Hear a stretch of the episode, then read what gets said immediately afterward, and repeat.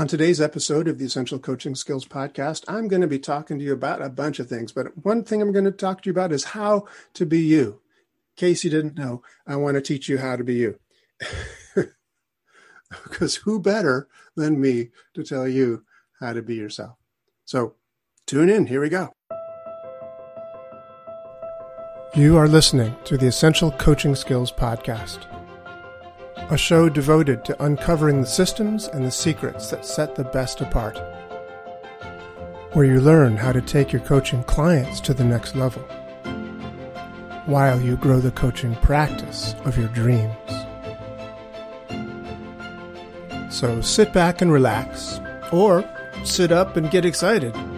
Either way, you might want to pay attention. This could be important.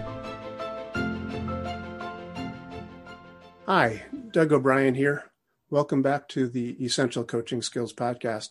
I would like to just say before I begin that I am recording today in a rather warm day uh, in a room that has its windows open so that we can get some air moving through here. We do not have air conditioning in our particular little bungalow, so uh, the windows are open. Fans are off, so I am already sweating, but uh, just wanted to let you know the windows are open because you might be hearing sounds because there's wind chimes outside and there's apparently a storm coming because it's pretty darn windy out there. In spite of it being warm and sunny right now there are actual warnings about uh, what's to come. So i uh, just wanted to let you know if you hear any ruckus it's just fine. I'm sure if you are hearing this recording then everything worked out fine and the recording got through to the people that um, make it a podcast. So moving right along Today's topic is about coaching, not surprisingly, I, I hope, um, but specifically about how do you do it? How do you do coaching? Now, my background in coaching goes a long ways back. I started learning about NLP from Tony Robbins back in the 1980s. Um, somewhere in that vicinity, somewhere between 1980 and 1990 or so, um, Tony started switching out. He just start stopped talking about what he did as NLP and started calling it neuro um, code systems. And then the next year he said, "No, that's not a good name. i am going to call it neuro associative conditioning." And I think he's kept that title since then. But basically, it was pretty much the same thing he had been doing when he when he was calling it NLP. Um, just sort of changed the terminology a bit. And then, you know, in the early days when we did NLP sessions with people, we we called it a therapy. Like, I'm going to do an NLP therapy with you kind of thing. And we do a change personal history process or a six step reframe process. But, you know, it wasn't therapy in the old traditional sense. We did a, a session and you were fixed. At least that was the idea. The, the phobia was gone, you know, kind of fixed. So, somewhere around the 1990 ish area, Tony started saying, You know, I'm not really a therapist, though. I'm more of a coach. Um, again, didn't change anything about what he was doing, just started changing the terminology a bit. So I started thinking about that way back then. I thought, yeah, makes sense. It's a good good term. But again, didn't really think much about it because I was still I was still saying the things that I'd always said, is it doing an NLP therapy with you. I was advertising as an NLP therapist, you know, or actually NLP practitioner, sorry. But um, in my mind, was an NLP therapist and a hypnotherapist, of course. That terminology I did use. But somewhere around that period of time as well, um, Thomas Leonard came around and started talking about actual coaching, but not coaching the way we'd thought of it up to that point, you know, little league coaches or basketball coaches or football coaches, but personal success coaches you know what I'm talking about, coaching. And, and Thomas Leonard came around and he's created Coach University and and other coaching things that he did back then. And um, I met him at a seminar that we were both teaching at or both presenting at. And uh, I was very intrigued by what he did, and I started taking his courses um, online, on telephone. It wasn't online, it was on telephone. It was a telephone course. Fascinating stuff. But Thomas was very, very influential. And I give him credit really for creating coaching as we know it. Um, Tony might have started calling himself a coach, but he didn't really teach coaching or you know engage in it to the way that we do. And Thomas really did, and he also created systems that you could emulate and, and just take and use. He created whole systems you could, you know, print out on your computer, on your printer, and, and use them with people, like the clean sweep process, etc. But I remember Thomas a long time ago, obviously a long time ago, because he, he died in, I think, 1991 or 1999, 2000, somewhere in that vicinity. Um, so suffice it to say, it was a long time ago that Thomas said, to, uh, told us, taught us that a great way to start coaching, if you're not fully engaged as a coach yet and want to start your business as a coach, he suggested that we just go out there and do it. That if you want to really get good at it, do it. Just start coaching. You don't have to charge money for it if you don't want to, but get out there and coach people. So I believe, if I recall, he said that he would go out and coach a hundred people, hundred people over you know a year or two years. Just do it just coach 100 people. And sometimes it would be a session you know you'd have one session with the person. Sometimes the person would stick with you for two years. All good. All good. Because as you do this you earn enough money to get by especially if you're you know coaching on your free time. Like if you have a, a nine to five job you can coach in the evenings or coach in the weekends or whatever. So you'd, you'd earn enough be all right and you'd start getting referrals from people because it would work. It works. Coaching really works.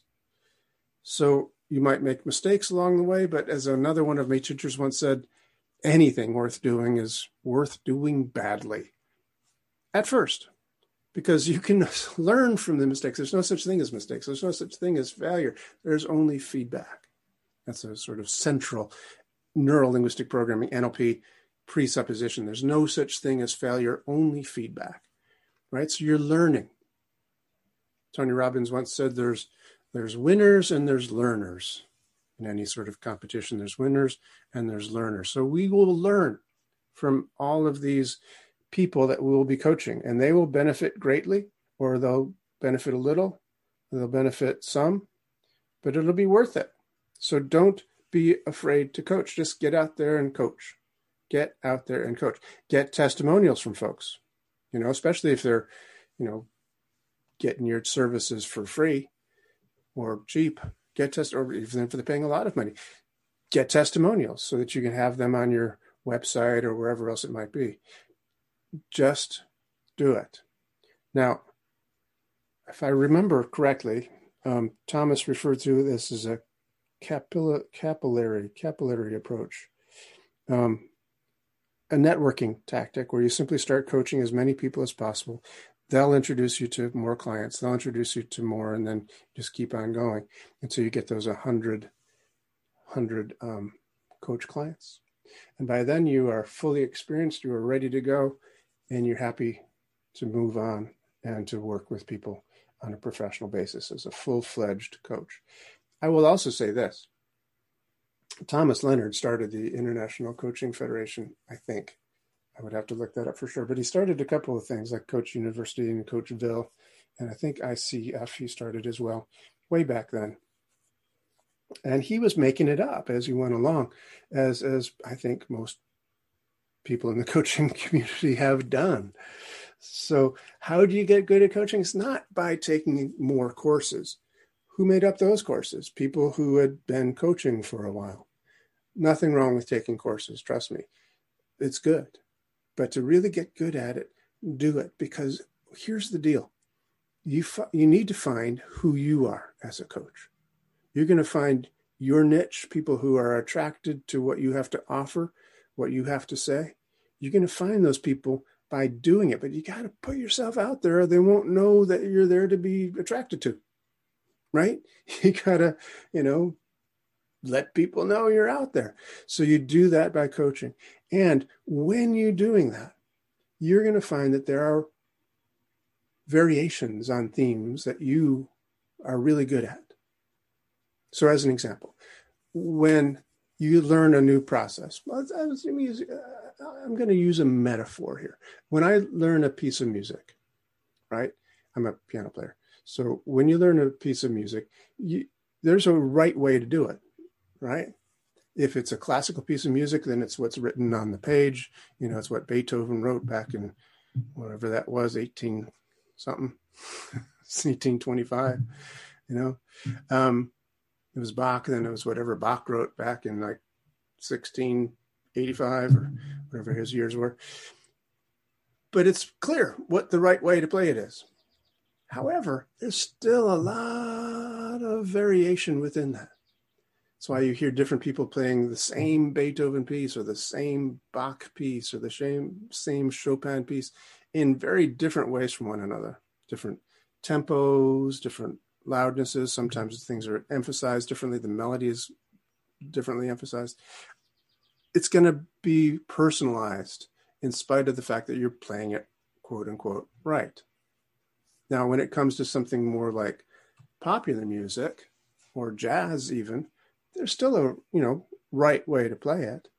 But then once you sort of get it down, you know, once you get the the notes down and the chord changes down and the, the rhythm down and you got that all down, then you're kind of expected to change it a bit around a bit, right? You it's that's the whole point to jazz is to put your own personal stamp on it and not play it right anymore, but play it your way. I think it's the same thing in coaching that you find your way to do it. You find a way to put your personal stamp on things. You want to be you. Everybody else is already taken, so you might as well be you. And it becomes really important to recognize that when people hire you to be a coach, they're not hiring you to be a, your friend, right? They got friends, they got mothers who can give them advice, they got, you know, friends who can give them advice, people they can talk to. A coach is a different animal. When you're a coach, you got to be engaging in, in, in, in, I think Thomas Leonard called them provocative conversations. Provocative conversations. My friend Nick Kemp, you probably remember from some episodes ago, does this thing he calls provocative change works. That was evolved from Frank Farrelly's provocative therapy. But um, Thomas Leonard used that term as well, as I recall. He called them, I think, provocative conversations. With, with Thomas, everything was a conversation. It wasn't about, I'm going to now do a technique with you. It was all about a conversation.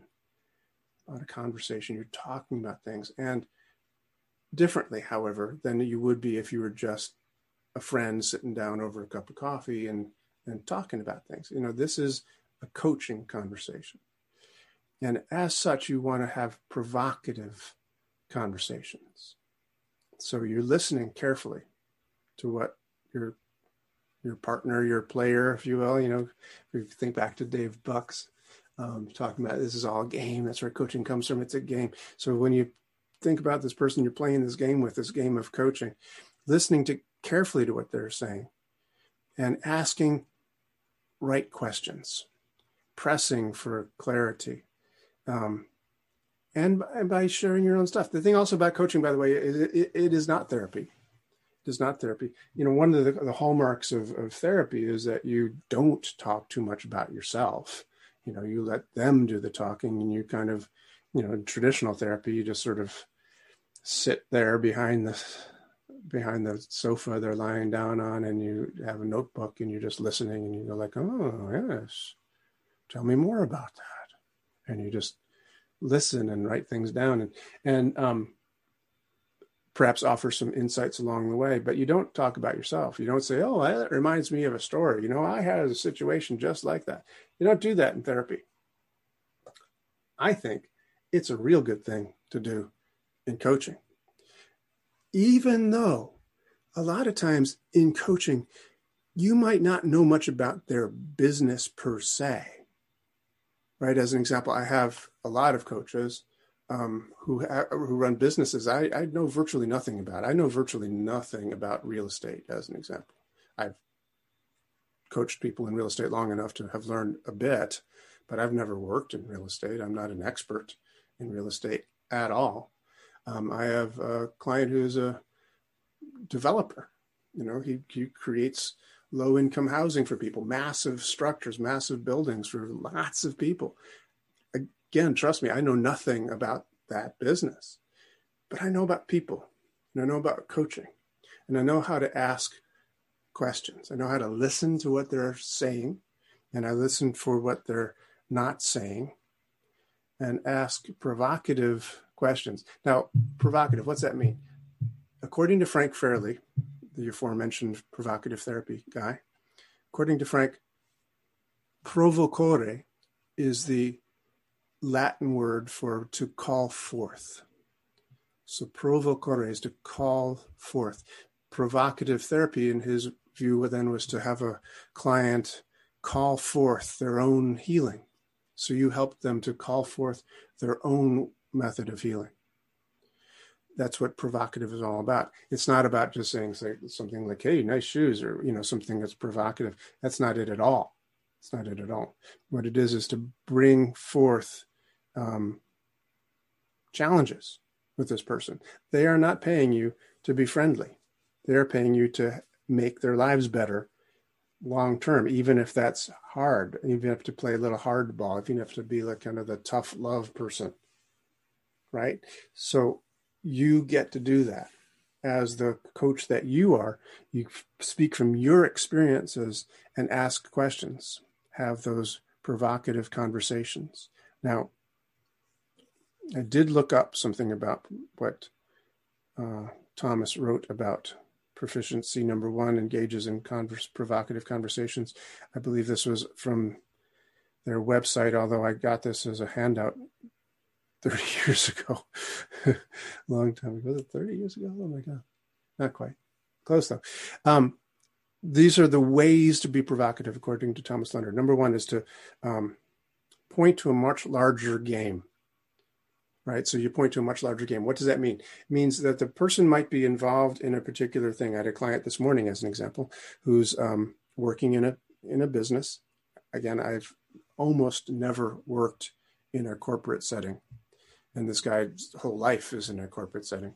So he's you know talking about these interactions with with people in his workplace now that things are kind of going back to being at the workplace after COVID you know people are going back into the workplace and there's again interactions with human beings face to face haven't had that in a long time maybe two dimensionally on zoom but you know so there's a situation going on that he had worked with. I don't get into any, any details. But what i was talking about was a how do you handle that specifically in this particular situation? But then i started to look back and say okay and what is this like? There's an expression that you've probably heard and maybe believe that you know how you how you do anything is how you do everything. I think there's some truth to that. I don't buy that entirely but there's certainly some truth to that and i believed that to be true for this fella in this particular situation that he was doing a particular thing in a way that he kind of does let's just say lots of things maybe most of everything so i asked him about that i said how is this like what you were talking about yesterday or the last time we spoke um, about your your family. How is this like that situation that you're talking about with your wife and kids? How is that? How is this like that? And how are you showing up in the world? How are you showing up in this game of life, you know, that we play every day that is a much bigger game than just that interaction in the office? How are you showing up to do that? So, one of the other ways that Thomas Leonard suggested that you can be provocative in your coaching conversations is to point out a distinction. So, again, this is a conversation. If you make one change for your client, one, if you point out a single distinction that they can leave your conversation and go like, whoa, wow, that was really, uh, that's really interesting. You know, one distinction like that can change somebody's trajectory of their life. Now, keep in mind, we're talking coaching over time, right? A lot of times when I've done coaching in the past with a you know NLP model of um, fixing you in one session kind of thing, one distinction would certainly not have been enough, would it? You know, it's like, wait a minute, I'm only here for an hour, and that's it. That's my whole hour's worth of change no Uh, we would need to do much more than that in, a, in that sort of model where you're fixing somebody's you know phobia in a session.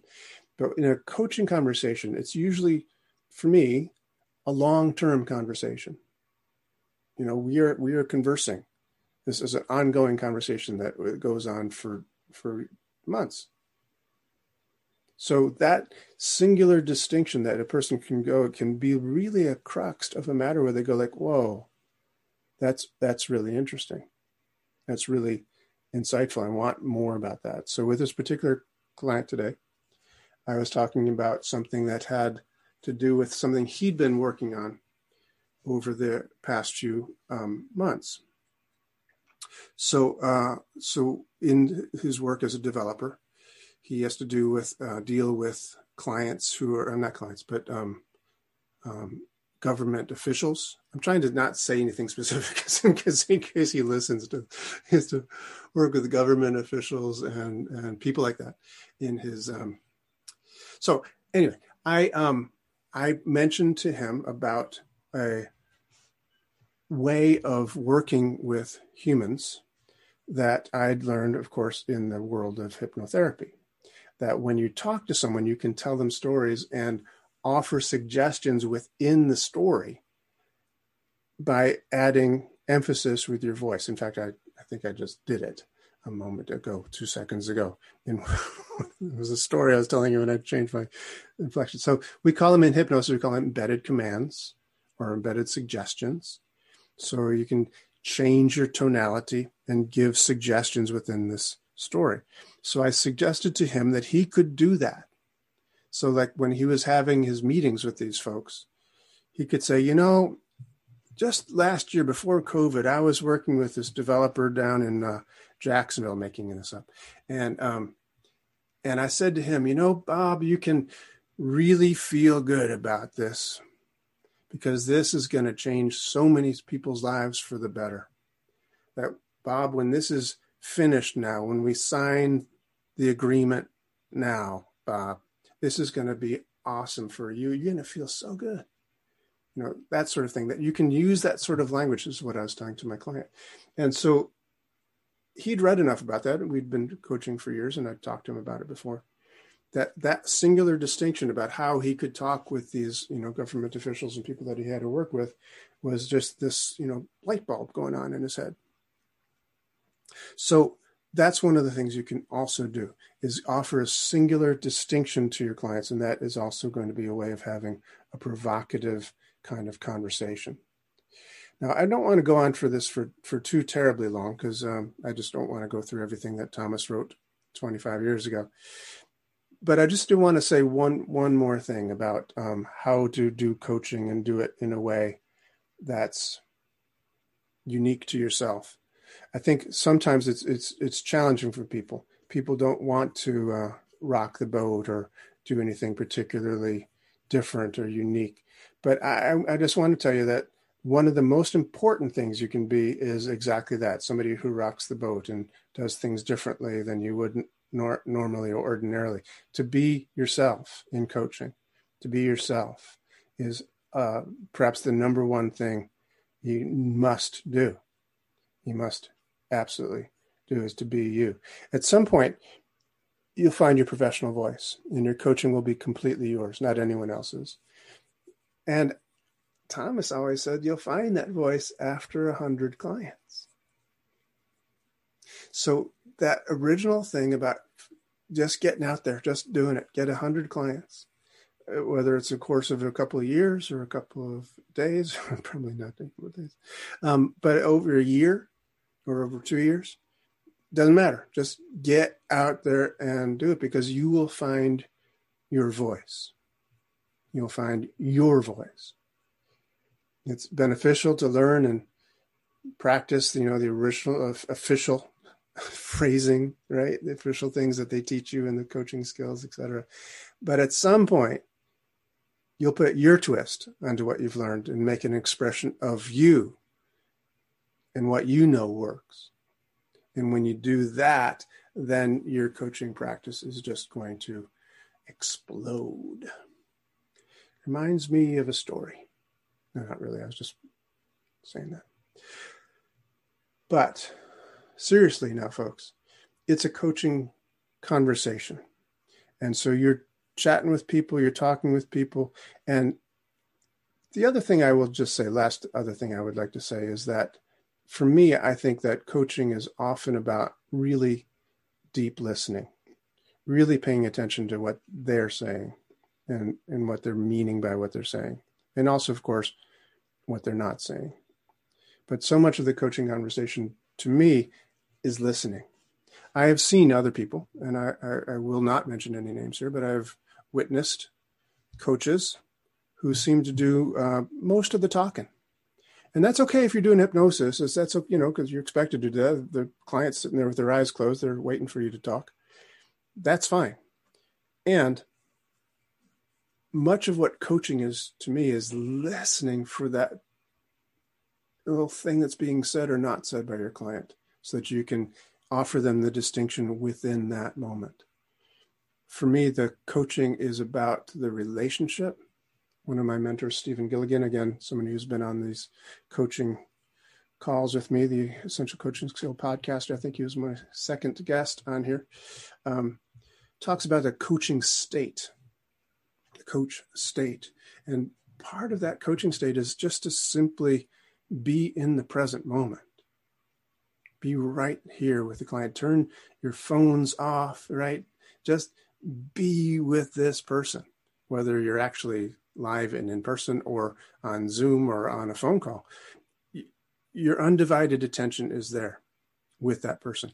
I think, really, in a sense, that's one of Tony Robbins' greatest gifts I, have known Tony a long time, and I remember um, back in 1986, 87, I was um, maybe 7, 88. I was running the office for him in Manhattan. He had a New York office for the Robbins Research there in Manhattan. I, I was putting on the shows. You know, I was I was creating the uh, firewalk events that we'd hold in Manhattan, and um, this was before he was really big and famous. His book had had come out, um, but you know, he wasn't on TV. He wasn't uh, the infomercials. I think were just starting off, but um, we were walking down 34th Street on the way to the venue, and this guy sees him from across 34th Street and comes dashing across 34th Street. Which, if if you know 34th Street in Manhattan, that's a pretty busy thoroughfare. But he just like dashed across the street. He probably looked both ways before he did, but I, I'm not sure. But he did successfully get across the street and ran up to Tony and, and said, You're Tony Robbins. I read your book. It's changed my life. It's amazing. And Tony suddenly switched from being this, you know, guy intent to getting to the seminar on time and stuff to like turning his entire full attention on this guy, you know, whom he'd never met, this little guy from across the street. But he like was like, wow, really? And he's like, for five minutes, it was just the two of them in all of New York. you know, in all of New York City, it was just the two of them talking. They're just fully engaged. It was amazing. It was really impressive, really impressive to see. I will tell you, Tony had just every fiber of his attention on this guy. He was fascinated by what this man was saying, and he, it was it was quite remarkable. And I think that is the essence of great coaching to really be able to focus in on your client like that. So, my advice for you today get out there and do it. Be bad at it if you have to, but do it. Learn. You learn by doing. Give it away for free if you must. Do it anyway. Get 100 clients in 100 days or 100 clients in two years, whatever. Get 100 clients. And remember this listen be there in the moment with your clients. Final word, final word. In Ericksonian hypnosis, which is something I've also been working at for many years, Milton Erickson often would say to people, trust your unconscious. Trust your unconscious. And, and that's great advice. And, and it's very different advice than, for instance, uh, Sigmund Freud would have given his clients. Sigmund Freud would basically say, you know, be afraid of your unconscious mind, you know, different framework. But Erickson is always telling people to trust their unconscious. That's good advice. And if I will say, also going back to my music days of being a classical pianist, um, there are times when you you don't trust your unconscious mind. You you you make it do it right. You know, you you trust your unconscious mind after you've practiced the piece like a thousand million times and you've got it down and your fingers know which note comes next without you having to think about it then yeah then you trust your unconscious mind. You know when you after you've practiced for hours and days and weeks and months and years and you know the piece backwards and forwards and you're going out on the stage to perform it for people then you forget about what's printed on the page you just get out there and you trust your unconscious mind and you play music so it's an interesting balance isn't it it's an interesting balance you want to learn how to do it right learn those techniques, and then you want to incorporate them and integrate them into your own way of being. So it becomes you, you, the master coach. Thank you. Well, that's our show for today. Thank you so much for joining me. If you want any more information about today's show, please visit our website at www.essentialcoachingskills.com. Be sure to tune in again next week for our next episode and discover even more about the systems and the secrets that set the best apart.